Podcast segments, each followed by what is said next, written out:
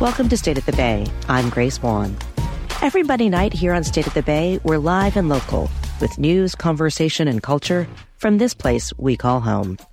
It's back to school time, and we're continuing our conversation around what parents and students can expect for the new school year.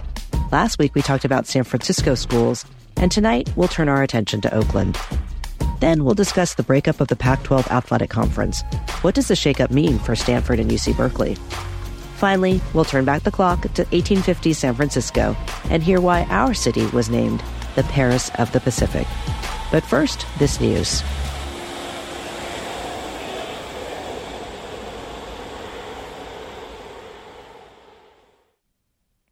Welcome to State of the Bay. I'm Grace Wan. Two weeks ago, over 34,000 students in the Oakland Unified School District returned to the classroom. It's not been an easy few years for Oakland Unified multiple teacher strikes, a pandemic, learning loss, and a school board with high turnover, all that has added to the challenges. As part of our Back to School series, we're looking at what the new year has in store for Oakland. I'm pleased to be joined by well, Mike Hutchinson. He's the president of Oakland Unified School Board and a proud product of Oakland, Oakland's public schools. Welcome to State of the Bay, Mike. Great. Thank you for having me.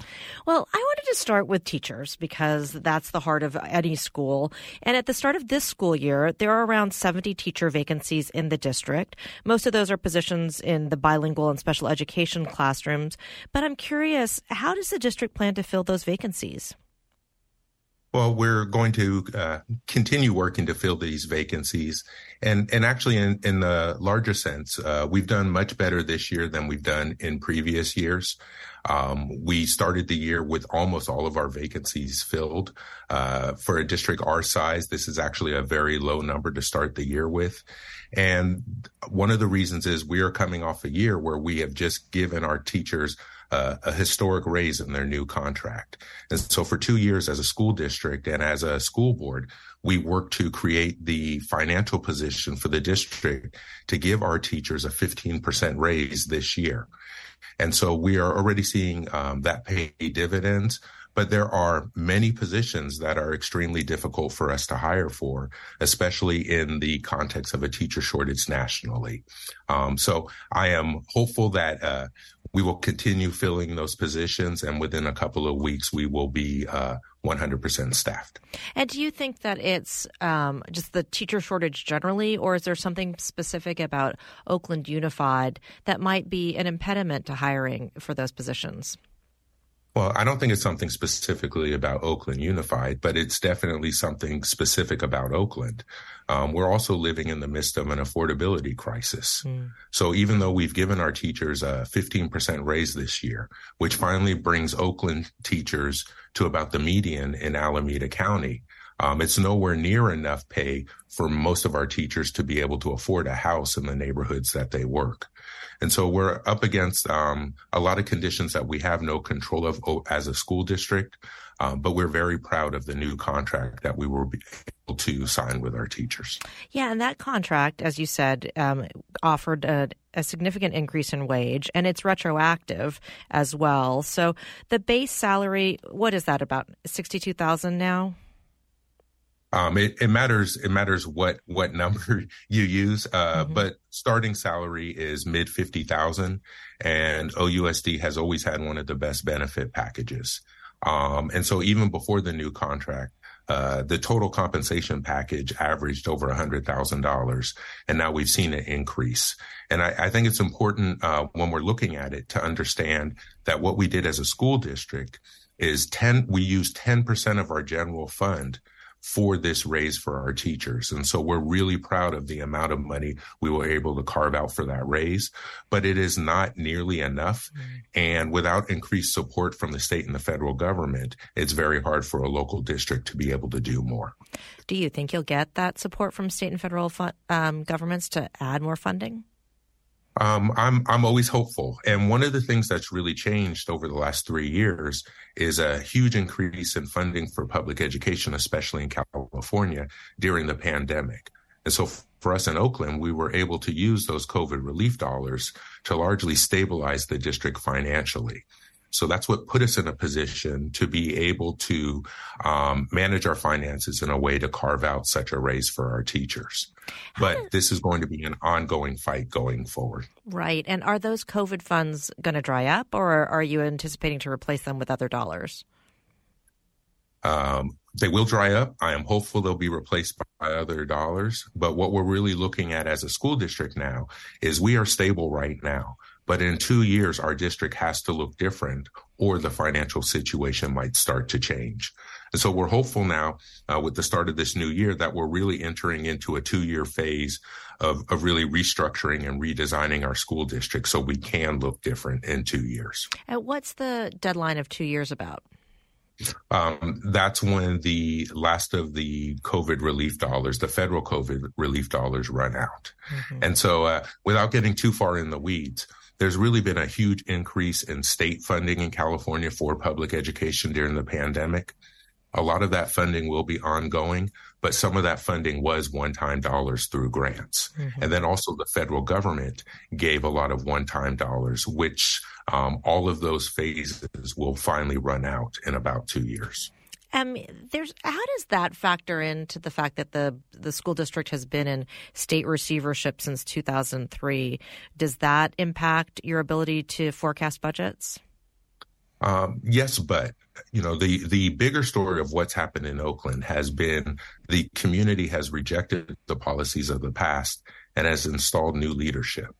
So over the last four year uh, election cycle uh, in Oakland, we replaced all seven school board directors. Um, then in January, I was elected board president. Uh, since January, we have rescinded school closures. We've given our teachers a historic raise and we had uh, passed a balanced budget that brought us closer to finally leaving state receivership, which we're hopeful that we can leave over the next 12 months.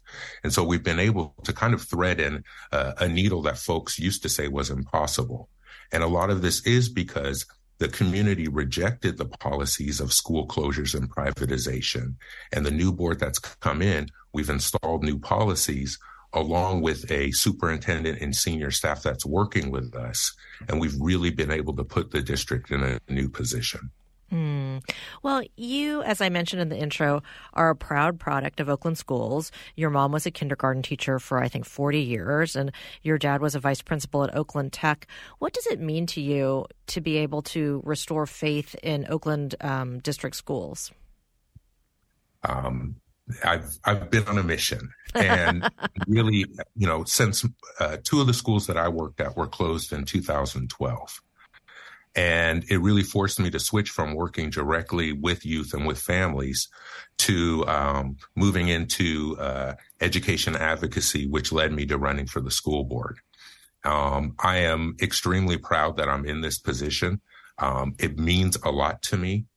And I am very, very hopeful that we have turned a corner as a school district. And I think it's telling. It's not just me. Our superintendent, um, is an Oakland product. Our general counsel is an Oakland product. Our chief of staff is an Oakland product. Uh, many of our principals are now Oakland products. And so there's really been a large number of us that have re-engaged with our school district. And now that we're finally in these positions to have influence over policy, we are really dedicated to taking our school district and our city in a new direction. Mm. Well, having been educated within and working also in the system, I wondered if you had particular insight into two problems that seem to affect not just Oakland, but a lot of school districts, especially since the pandemic, and that's absenteeism and low enrollment. Um, let's start with low enrollment. What is Oakland trying to do to increase enrollment in its schools? Well, for enrollment, actually in Oakland, the story has been positive over the last two years, especially. Um, Oakland for 15 years had the highest rate of charter schools in the state of California. And that's one of the things that the new school board has changed. And so last year, in terms of enrollment, uh, Oakland OUSD only lost less than 1% of our enrollment, which was right in line with state averages, which is basically in line with demographic shifts. So we haven't seen an extreme loss in enrollment. Um, I'm very excited to announce uh, that on our first day of school, uh, we exceeded our enrollment projections by over 800 students. So we've done a good job of stabilizing our enrollment. For us in Oakland, a lot of that is through the expansion of our uh, transitional kindergarten, our TK program, and we're hopeful that we'll continue in that direction. Mm-hmm. Absenteeism is a huge problem, though. And um, it's something that's historically been a problem in Oakland. It's really been exacerbated uh, through the pandemic and after the pandemic. And so that is one of our focuses now as a school district and as a school board this school year is really trying to focus on absenteeism and raise our attendance rates. And how will you do that? well, that's the magic question. and so one of the things, um, you know, a big part of it is stabilizing our school district. And I think we've, we've gone about that. One of the next phases now that we have is we're entering into a period of school redesign. And so in order to improve our schools, we really need to redesign them um, for our modern times that we're living in. And some of that redesign will be culturally relevant curriculum. Some of that redesign will be um, greater community and parent engagement in our schools. Uh, we've had some good successes in our high schools with our pathways programs, which really um, focuses on uh, tailoring a program so a student can have a career after high school graduation. We need to continue to expand on those. Um, but more than anything else, we need to make our schools the kind of places where our students and our families want to be every day. And so it's going to be a uh, a longer process, but it is definitely a, a focus for us going into this school year. Well, you're the president of the school board and you've got a lot on your plate. I'm curious, how should the community measure whether you and the board have been successful?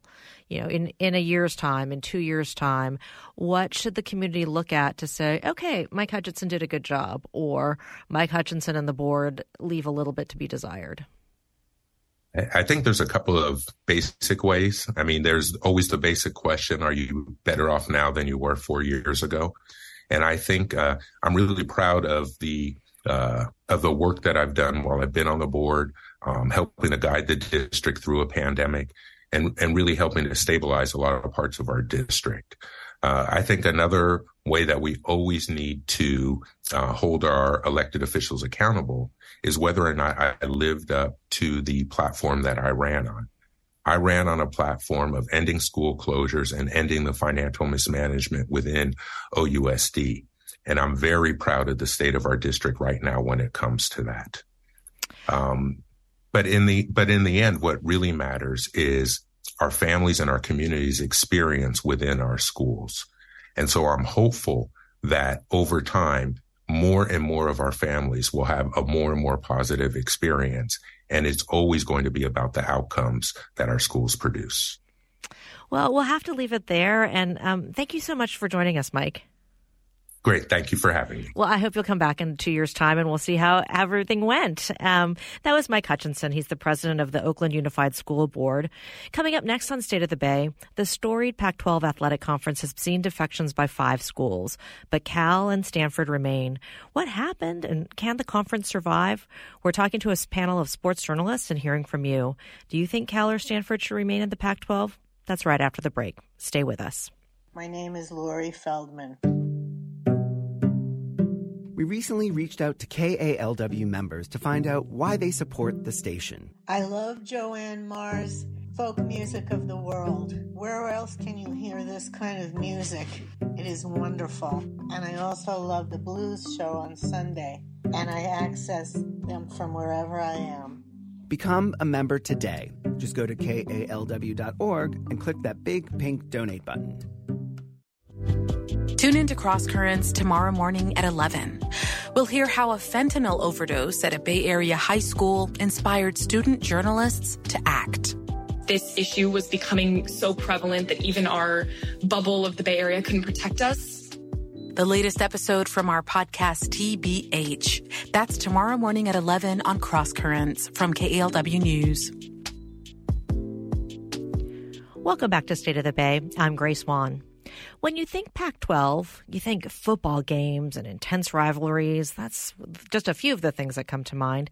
It's an athletic conference with 108 years of tradition. But five schools, including Washington, Oregon, University of Arizona, Utah State, and Arizona State, have announced that they are leaving.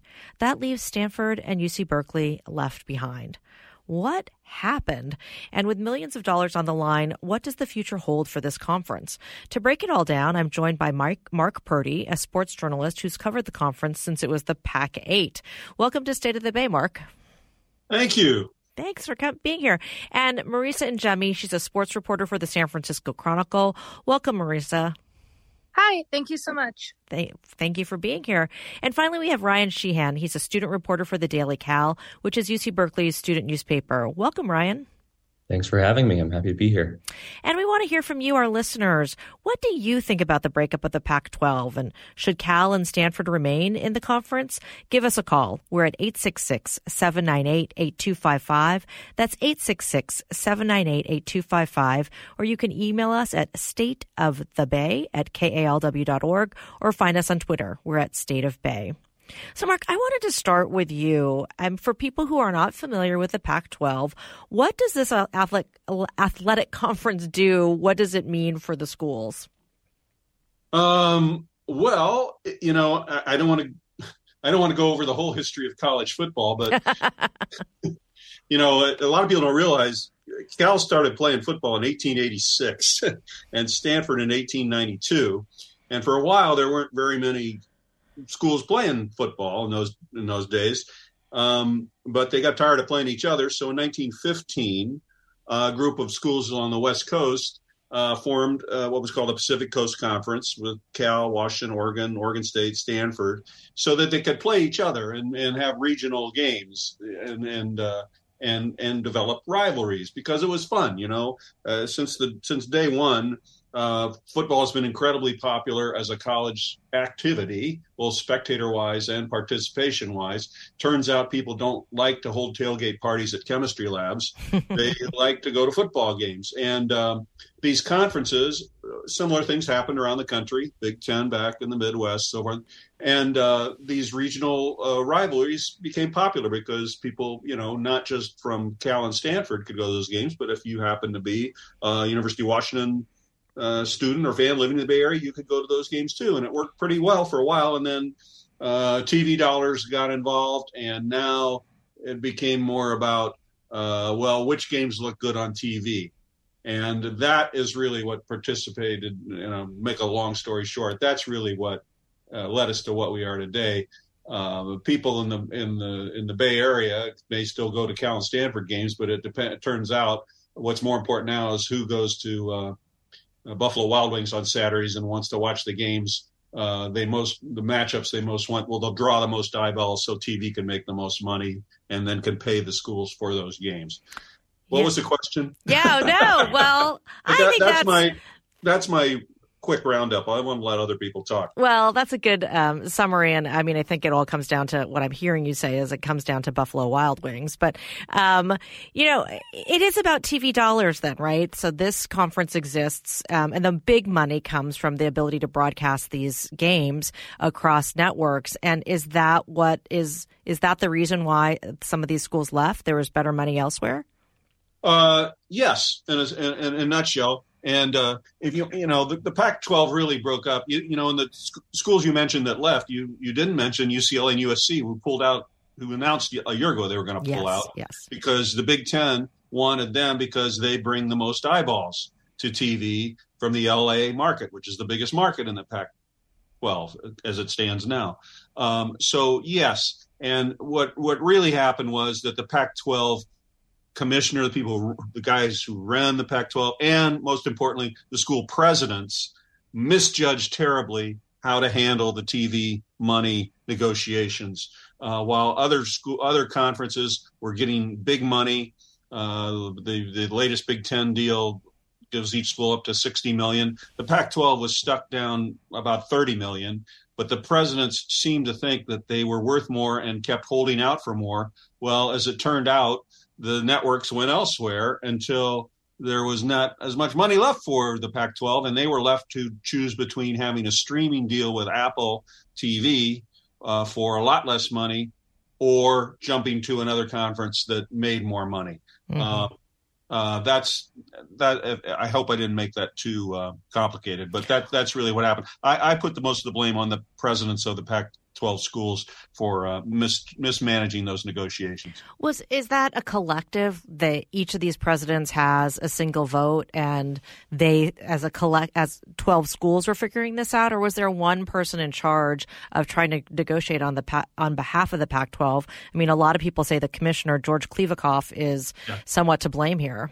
Well, yes, the Pac 12 uh, presidents designated him to be their negotiator. He is the commissioner of the conference. The guy before him, Larry Scott, did a lot of damage to the conference too, and some of the decisions he made. He's the guy who said, now, uh, two or three years ago, they had an offer from ESPN for each school to get 30 million and to have that money coming in for a number of years ahead. He turned that down on behalf of the presidents with the president's approval, saying, no, no, if we wait until 2023, we'll get even more money. That turned out to be a really bad choice. Scott was essentially fired. He, he, he left technically. And then they hired Kliavkoff, who had a more of a TV background, and he kept promising, yeah, I can get you more money than that. I can get you more money than that. He failed also. But remember, it was the Pac 12 presidents who really had the final vote and uh, you can talk to people who are smarter than I about who within that room, which presidents had the biggest uh, voice. Well, Marisa Ingemi, I wanted to bring you in here. What does that kind of money, those broadcasting rights, thirty million dollars, mean to the different schools? Is it is it a meaningful amount of money to Stanford and Cal? Yeah, it funds a, a, good portion of the athletic department and especially some of those non revenue sports and just kind of the ability to do other things. And that's true of almost every Power Five um, athletic department in the country. Like TV revenue is really the the driving factor for being able to finance a department, um, other than um, NCAA men's basketball tournament uh, TV rights as well. But it's primarily the football TV revenue money. So, um, yeah, it, it, has a big effect on Stanford and Cal and every other school that is uh, dealing with uh, this Oregon State and Washington State as well. Um, the last remaining Pac uh, Pac four, I guess now yeah. teams. Yeah. Um, well, Ryan Sheehan, you're a student at Cal and you're covering this story for the campus newspaper. Well, how have the students reacted to the breakup? Uh, well, the student reaction, at least at UC Berkeley, has been mostly surprise. Um, I know in our newsroom, when that news came out a few Fridays ago now, um, we were all scrambling to to make adjustments and make edits and everything. And I, I think on that day, five schools left. Um, but um, the student, the, the, fallout for the students so far has been slowly realizing that, you know, the the the culture, the social life associated with many of the big games that, uh, for instance, Cal football plays in a season, like UCLA, USC. Um, Stanford for now is is spared, but we'll see how that turns out. But many of those big games are are going to, you know, stop happening in the years to come. And then as well, I mean, the story about the student athletes, I think, is is the most prominent. Um, they're very much in limbo because starting in 2024, uh, as things stand now, they might not have a conference to play in. As unlikely as that is, uh, the more likely scenario is they will end up in a conference. Um, several have been floated, like the ACC and the AAC, um, as potential mergers, um, and that would leave student athletes, you know, a significant portion of the student body at UC Berkeley, and I'm sure at Stanford, um, to have to travel long distances during a season, to really feel the strain of a cross country schedule. And, you know, their academics could certainly suffer.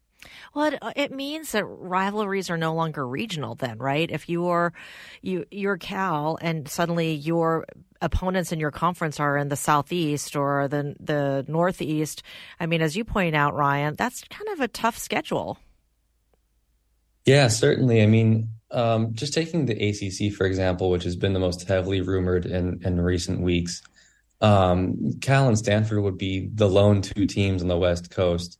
Uh, I mean, you know, the the Atlantic Athletic Conference is uh, pretty self-explanatory. All of those teams are located, you know, as far south as Miami, um, as far east and south as Miami. Um, those would be some cross-country hauls, and I don't think there's a logistical way out of it um, for these two teams. Not to mention uh, the potential media rights um, revenue impact on admission into the, the AAC, ACC. Mm-hmm.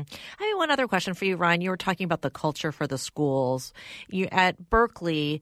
I mean, everybody knows that the big game is Berkeley and Stanford. But what are the other big moments in, in a football season or basketball season that your your campus looks forward to hosting or attending? Yeah, certainly. I mean, uh, I think that the California rivalries are, are always big games. Like I mentioned, UCLA and USC. Um, that really does stir up the student body. They like to come out in big numbers.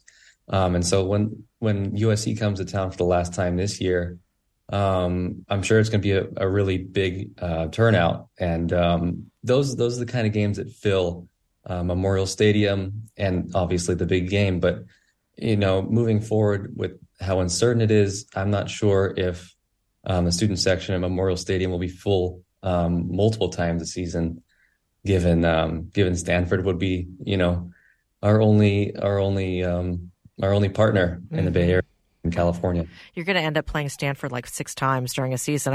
That's what's going to happen. um, this is State of the Bay on local public radio 91.7 KALW Bay Area. I'm Grace Wan.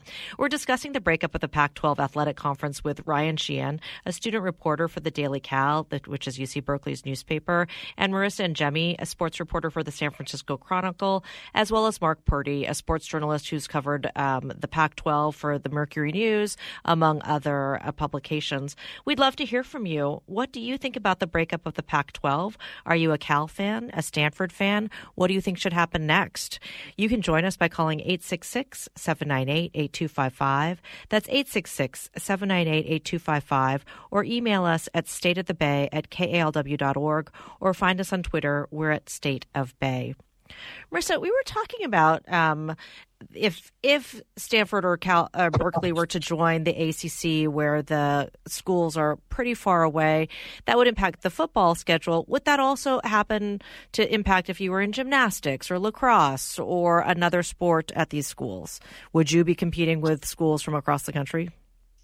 Yeah, everything would be affected. So there's a, a, couple different options of where Stanford and Cal go, and it's mostly football driven, as kind of all of this is. But if it ends up being the ACC, sure, football is going to travel a few times a year. But you look at something like women's basketball in the Pac 12, which has historically been one of the best conferences in the country, they're going to end up playing like Thursday night games at Miami or Florida State or North Carolina or whatever. And then you get into the even smaller sports to like extremely not revenue sports such as field hockey, gymnastics, things like that. Um, there isn't a gymnastics conference, there isn't a water polo conference, things like that. And even if those teams aren't traveling as much, if they say, like, for example, water polo's in the MPSF, the Mountain Pacific Sports Federation, which is outside of the Pac 12, but their revenue is still deeply affected and, and, traveling out to the East Coast a couple times a week for all of these teams, men's and women's, Olympic sports, all of that, that's going to affect the revenue. We could see sports cuts potentially. Uh, Stanford's tried to do it before. They have a few more endowments in Cal um, for some of their positions that finance some of their Olympic sports, especially. Cal's in some financial issues um, going back to their stadium being built a decade ago.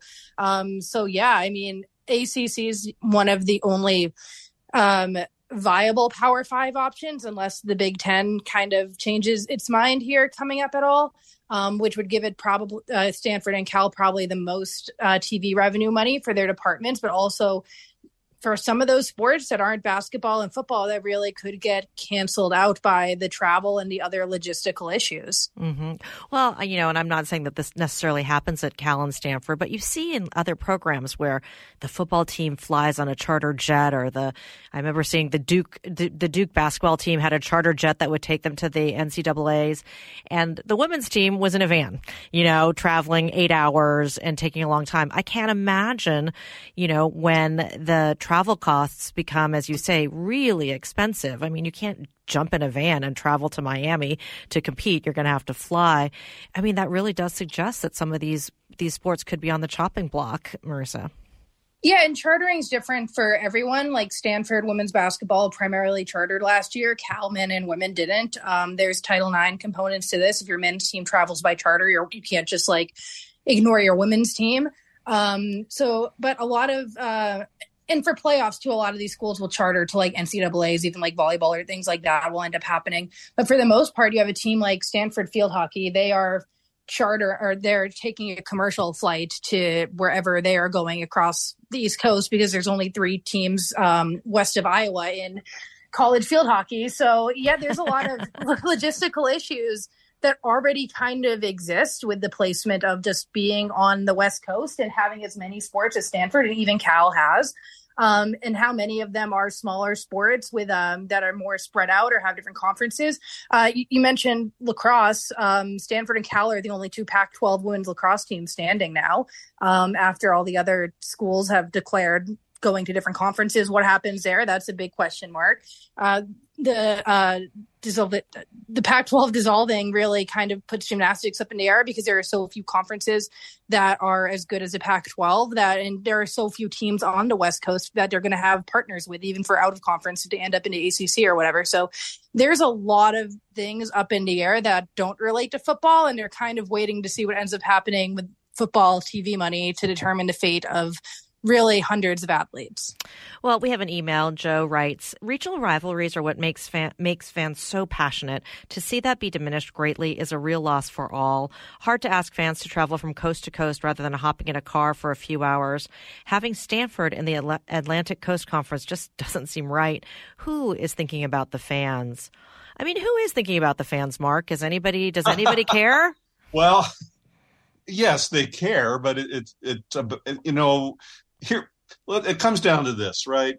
The school president, what they most want the, the, the statement they most want to hear from their athletic department is, we don't need any general revenue money. We can handle all of our uh, sports on our own. We don't need any help from the university. We can we'll we'll we'll take care of that through the money we generate, right? And um, that is what has driven the football component to be so much uh, a part of this. And I certainly agree with the comment that the listener made.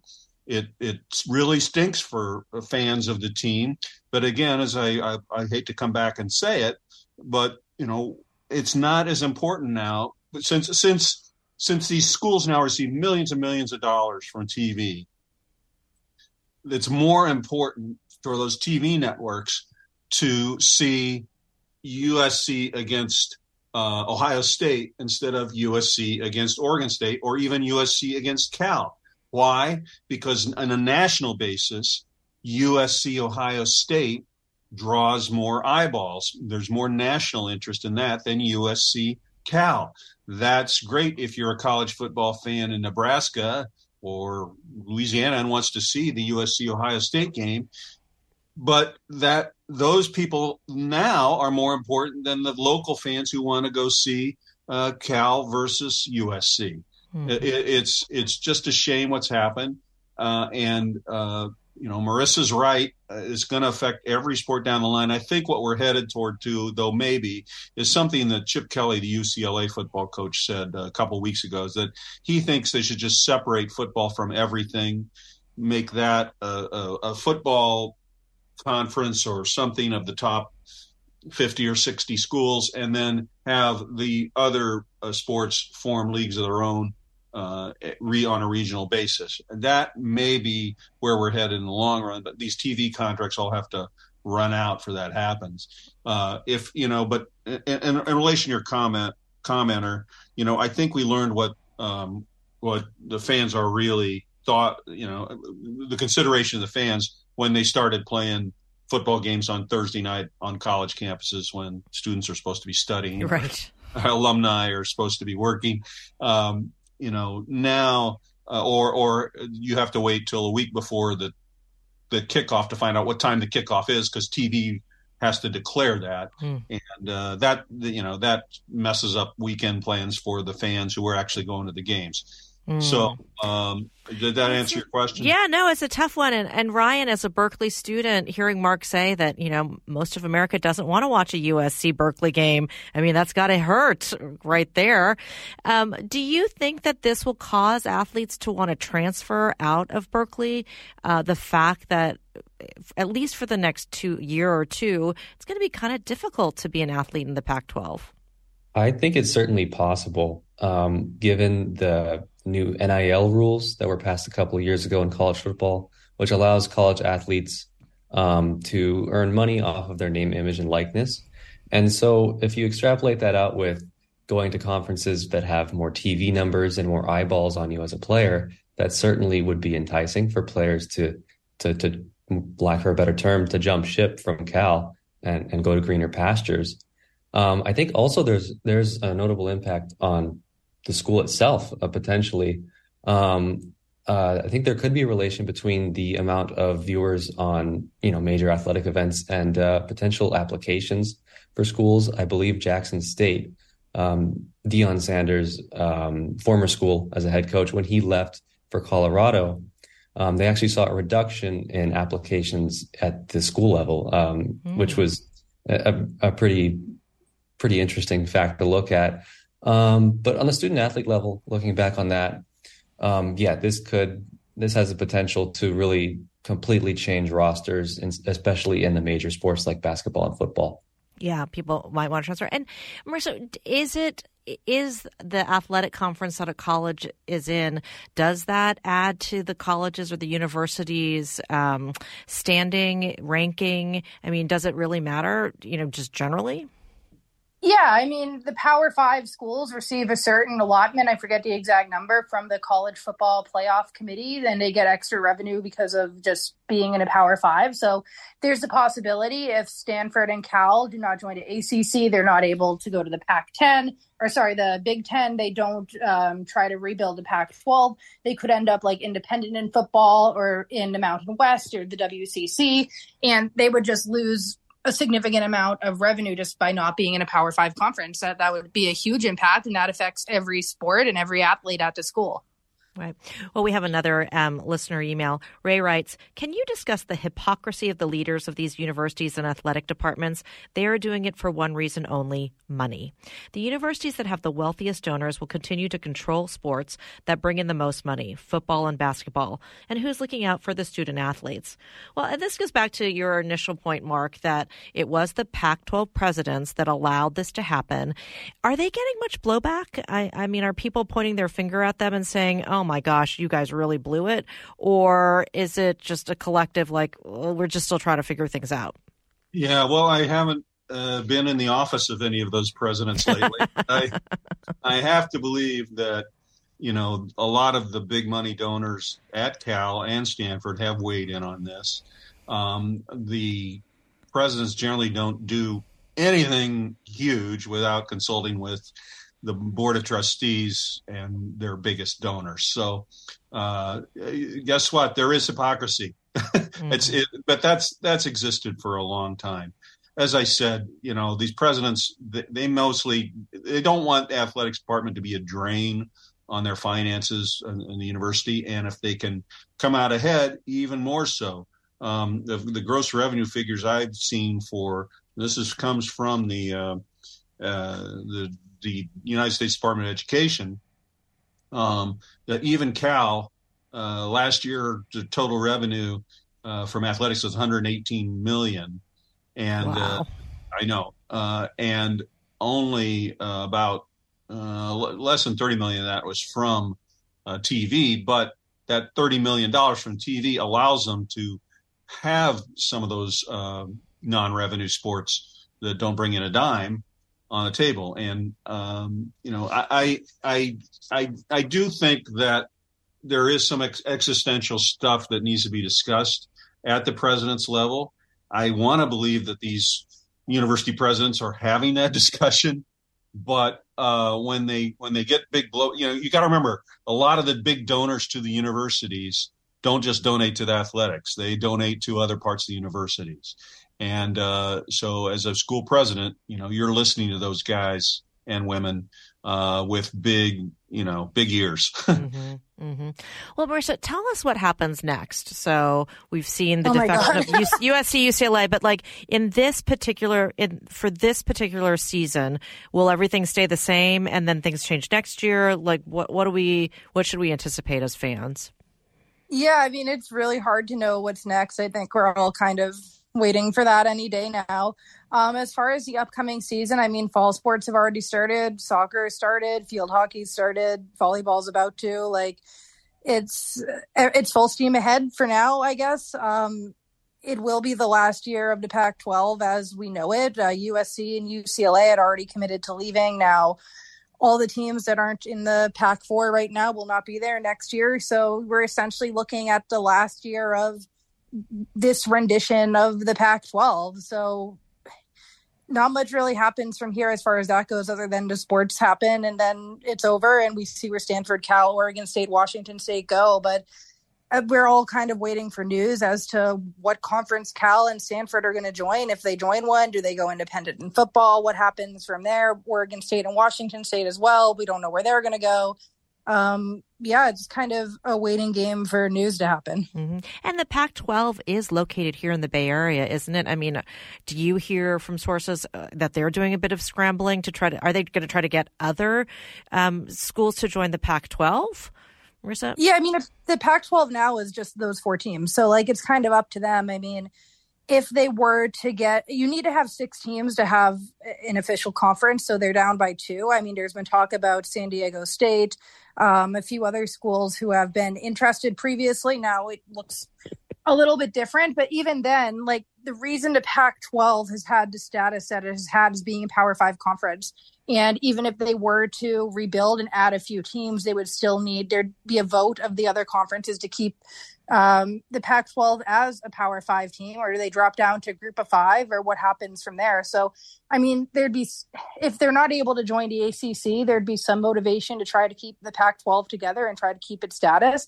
But it would be very, very difficult from here to be able to pull that off and be able to have uh, something that is worthwhile. And also, there's also how much TV money would a conference like that uh, bring in? Right. Is it just Mountain West Part Two? Right. Yeah. Right. The, for example, the Mountain West schools, uh, of which San Jose State is a member, uh, they they get three million dollars a year per wow. school for TV money, compared to the twenty some to thirty million dollars that uh, Pac-12 schools draw. So it's a big.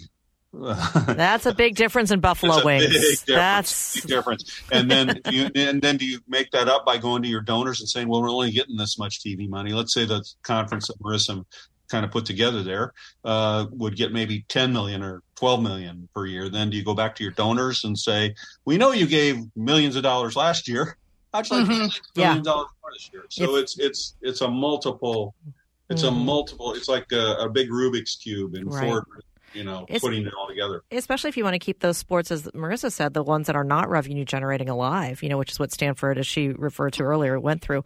Ryan, I'm going to give you the last word. What do you want to see in this season? And of course, I think we know your answer to this one. Who's going to win the big game? Well, I'd like, I'd love to see, um, you know, just a celebration of, of what the Pac-12 was, what it hopefully can remain to be in some form in the future. Um, I'd certainly like to see all of our students at Stanford and Berkeley to to be passionate about, you know, all the games that have been happening, all the conference games, and then of course, I've got Cal to win the big game in a big way. In a big way, in a big way. Well, we'll have to leave it there. And I want to thank all of you for joining us. We were talking to Mark Purdy, Marisa Ingemi, and Ryan Sheehan about the breakup of the Pac 12. Thanks, everyone. Thank you, Grace. Thank you. Well, I think we'll have to see each other at Wingstop next. And coming up after the break, we're going to turn back the clock to 1850s San Francisco and hear why our city was once nicknamed the Paris of the Pacific. Here, you can listen to that story right after this break. This is Suni Khalid, news editor here at KALW. In case you missed it, a special election to fill a vacant seat on Oakland Unified School Board will proceed in November and demonstrators gathered outside San Francisco's ICE office to protest alleged abuses in two detention centers. You can hear these stories, as well as others from our partners at NPR, by logging onto our website at kalw.org. Meanwhile, keep your dial set on 91.7 or KALW, San Francisco Bay Area. This week in This American Life. In 1979, a man went into one of the best psychiatric hospitals in the country. And then he got a lot worse one day when I woke up, I thought about, my God, I haven't seen my kids in, oh, in a year. And then I started to weep. This case became notorious among therapists. there's another, lesser known story about him this week. This American Life. Story time with Hourglass tomorrow afternoon at 4 o'clock here on KALW.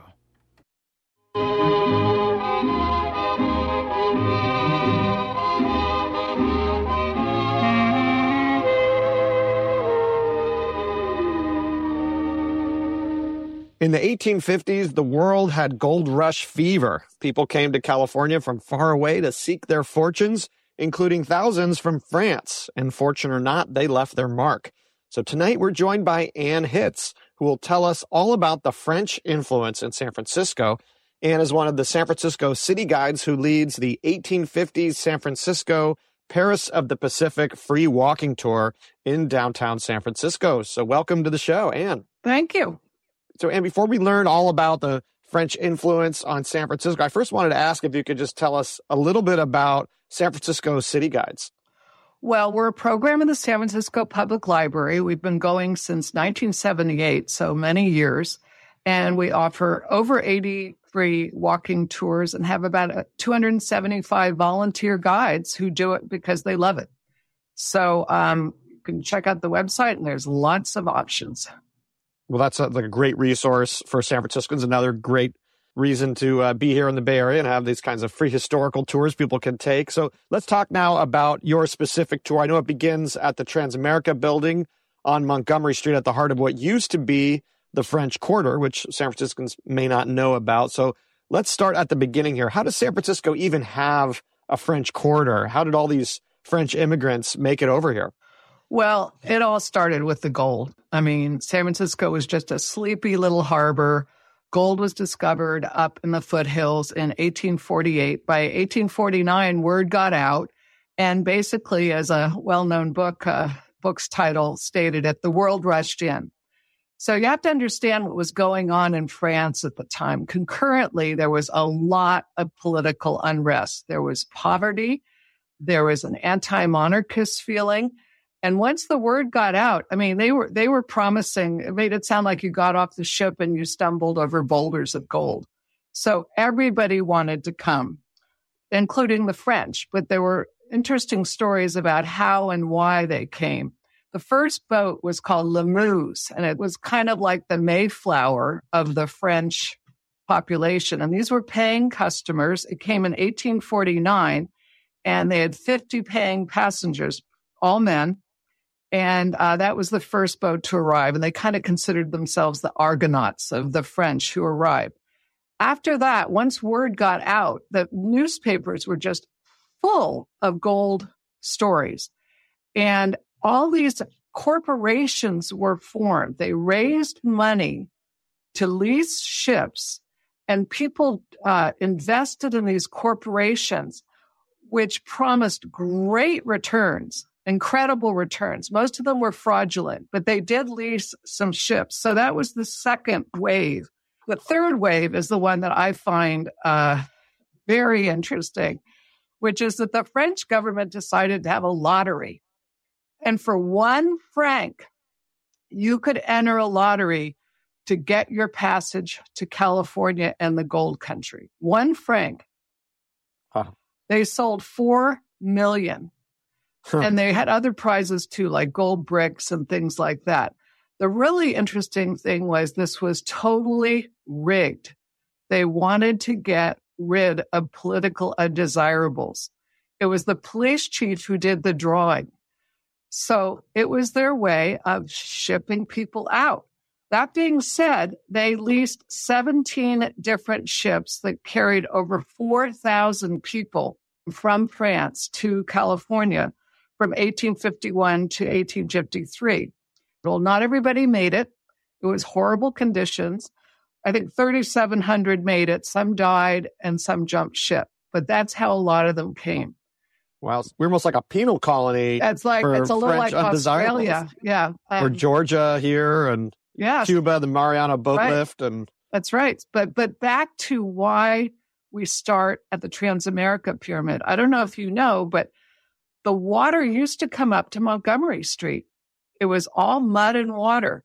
So what went out from some of those streets were long wharves and one which was actually called the Long Wharf went out from Commercial Street, which is a small street that feeds into Montgomery, half a block from the Transamerica Pyramid now. So the Long Wharf was where many of the boats berthed when they could get a berth. And people would bring in the goods and every, they would arrive that way. So Commercial Street became the center of the French Quarter. And that's why our tour stops in different places there. And why was it called the French Quarter? It seems like it could have been called anything. Well, if you look at a map, they kind of congregated in different parts of the city according to their origin. There was a um, little Chile, there was a French quarter, a German town. So you tended to stick with your own. And plus, as the years went on, they developed their own benevolent societies. Like the French had something like uh, the version of an early HMO. You paid a dollar a month. And if you got sick, they took care of you. So there was definitely um, regional ga- uh, neighborhoods based on where they came from. So let's talk about some of the businesses in the French Quarter. I've heard some of these names like the Lively Flea, the Red Rooster. Describe what kind of businesses it is. These well, don't sound were, like traditional American businesses here. Well, uh, as as you know, most of the miners were men. There were very few women. So many of the women who did come were um, exactly of sterling reputation. So the men needed some place to have fun. And so a lot of these were bordellos and card houses and things like that. So that's why they have those wonderful names. I love the lively flea. and then let's talk about uh, religious life. I know we have our own Notre Dame. Can you talk a bit about the church yeah. there? Well, Notre Dame de Victoire, which is there on Bush, is actually known as the French Church. And um, it was founded in 1855, and it's a beautiful church. One story about it is when the earthquake was approaching, I mean, the earthquake obviously happened. It was the fire. It was the three days of fire that was the worst. And as the fire approached, they buried all the church records in the garden, and that actually saved them. And that was a very good thing because City Hall was totally destroyed. So all the marriage, birth, death records were saved by um, the priests at the church. And this church is still um, in operation. It's beautiful if you can go inside, and it's very much a part of the French community and it has a school behind it now. Well, and when a lot of people think about France and French culture, they think about food. And of course, California cuisine is in many ways inspired by French cuisine. You think about Alice Waters. Oh, yeah. Learning how to cook in France. But I'm curious what these early French immigrants, how they might have left their mark in a culinary sense in, in San Francisco. Well, as I said, the newspapers were full of um, stories of stumbling over gold rocks. That it was very few people who really made their fortunes. But even though a lot of these uh, French people were expecting to go back, they actually settled here and they found other ways of making their mark, including culinary. And uh, um, they set up a lot of food booths to start because people didn't have kitchens. So they sold food on the street, especially after the earthquake when even people who had kitchens, they were destroyed. They were selling food. So the other way they made uh, their mark was through restaurants. Uh, the most well known was Le Poulet d'Or or the Poodle Dog. And this restaurant was probably the most historic one. Um, and it was founded in 1849 and um, it moved several times, but it was very much a fixture in San Francisco. At one point, it had a huge ballroom with that could serve enormous banquets, and it actually was in business till the 80s. One that more people might be familiar with is Jack's Restaurant on Sacramento Street, and the building is still there. It is no longer a restaurant, but it's a national landmark. I went for dinner there with my father in the in the 70s and 80s. It was very much a businessman's restaurant, and they said that the second floor was used for uh, not so, uh, I mean, that's where the men took their secretaries and they had dinner with their wives downstairs. that's just one of those slightly sexist stories about Jack's um, old school thing. But there were other people who made their mark. The Guittard family, they're still going. And that was um, Etienne Guittard, who came early, uh, right after the gold rush, and he brought chocolates from his family business in France, and she uh, learned the trade and really made a business going with it. And now they're based in Burlingame, and they supply chocolates to See's Candy. Wow, it's amazing to see that through line from Yeah. this immigration No, history yeah. to today. So let's talk about sourdough. San Francisco is, of course, famous for its sourdough, and it sounds like there's a connection between the Boudin Bakery and the history of sourdough. Can you tell us a little bit about that origin story? Francois Boudin established the bakery in 1849, and they're still going. And they were a bread baking family and really got sourdough um, established. It was first located on DuPont Street, which got renamed Grant Avenue. So the story is Madame Boudin on April 18th. The earth shakes, the fire starts, and she has to save the mother dough. And she has the foresight to grab it and get out of the burning building before everything's destroyed. So Madame Boudin saved sourdough for San Francisco because as you know, Wow. you need you need the mother dough to keep making the the rest of the dough. Well, that's State of the Bay this week. We hope you'll join us next Monday at 6 when we talk about the state of community colleges. Tonight's show was produced by Katie Colley and Jillian Emblad. It was engineered by David Kwan, and D Minor was our board operator. I'm Grace Swan. Good night, and thanks for listening. A replay of your call is up next.